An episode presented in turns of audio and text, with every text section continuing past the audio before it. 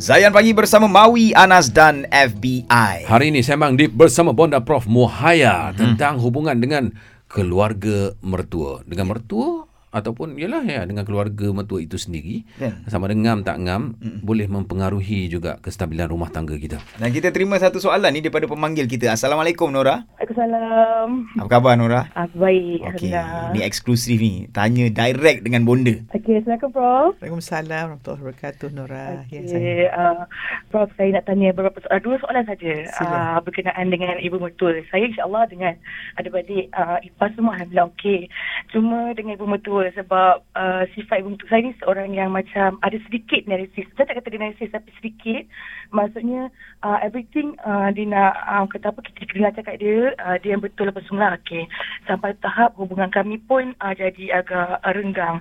Hmm. Tapi sekarang saya saya okey dengan dia. Saya masih melawat dia apa sayang dia. Cuma macam mana prof kita nak menghadapi seorang ibu yang uh, aku ni ibu, uh, aku betul. Macam mana saya sebagai menantu ni kalau macam seorang anak, ya dia memang boleh. Tapi saya ni sebagai menantu, macam mana prof saya nak menghadapi dan uh, satu lagi prof macam mana uh, saya nak Orang kata apa diri kita ni uh, nak berdamai balik macam kita nak nak naturalkan balik perasaan Faham, kita nak ada faham. macam dulu balik prof Mm, ah macam Boleh. tu Pertama bagus Nora ya bila kita ada masalah kita cari solusi. Hmm. Perasan tak Nora punya cakap dia tidak ada kutuk mak mertua dia semua dia cendak cari macam mana solusi. Hmm. Sebab dalam hidup ni percakapan paling tinggi mencari solusi. Hmm. Itu yang kita buat di sembang deep ya.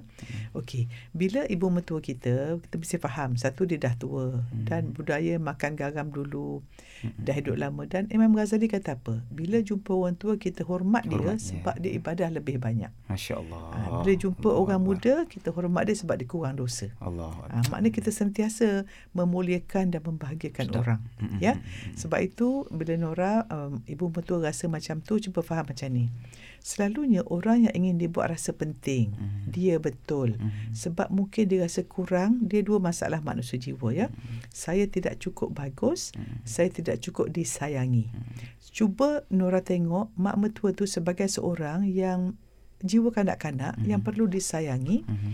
Perlu dibuat rasa penting Mhm. dan perlu dibuat macam dia bagus. Mhm. Ha, sebab orang yang rasa diri tak bagus, cuba nak rasa bagus. Ya. Orang yang rasa tak disayangi, ingin disayangi. Mhm. Orang yang rasa tak penting, ingin dibuat rasa penting. Mhm. So, kita nampak dia punya masalah, maka isilah ke- kekosongan itu. Mhm. Ha, jadi, kita mesti lawan ego kita. Mhm. Ya Allah, ibu mertua aku ni pernah mengandung suami aku. Daripada dia mengandung Ya. sampai menyusu, sampai aku Besar. nak terima kasih pada dia.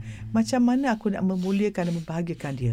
Terus buat dia rasa penting. Kalau dia bercakap, ya mak, oh ya mak. Mak, jemput duduk mak makan. So, macam mana you all kalau dengan VIP datang?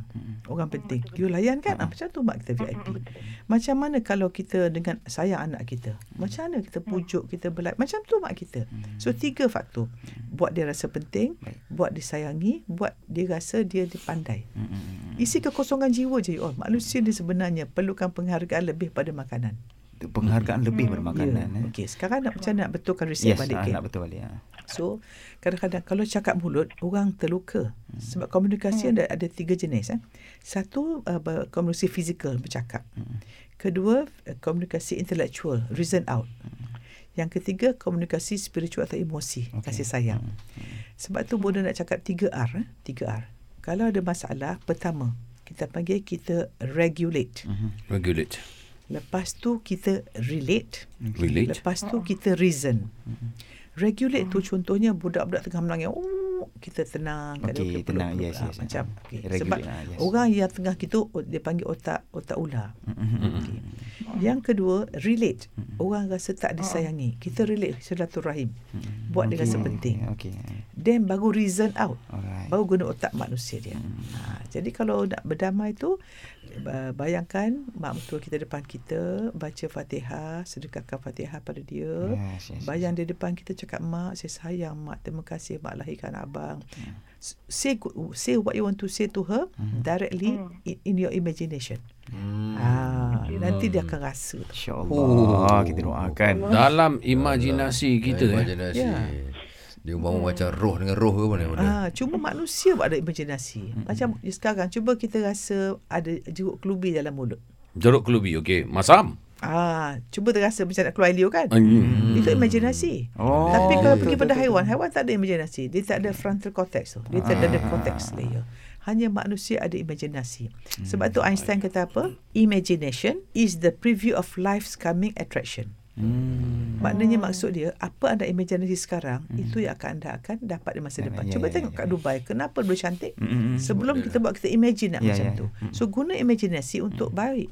Buat benda baik dan you tahu tak apa dia uh, kebimbangan? Mm, Apa dia tu? Orang yang suka bimbang, dia sedang rehearsal Mhm. benda negatif dengan badan dia. Okey. So badan dia tak sihat sebab banyak risau. Faham. Boleh tanya siapa sini suka risau? Mm-mm. Mesti ada banyak gastrik. Betul lah, betul. Migraine.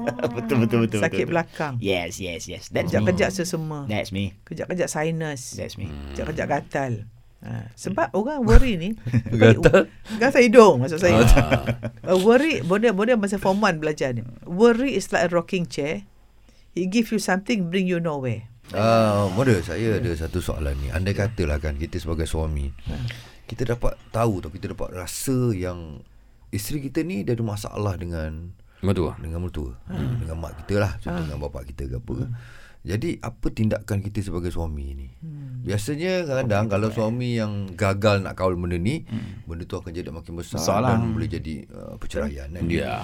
So kita akan sambung selepas ini bersama Bonda Puramaya dalam Sembang Deep Tak Deep. Deep. Terus Tim Zayan destinasi nasyid anda.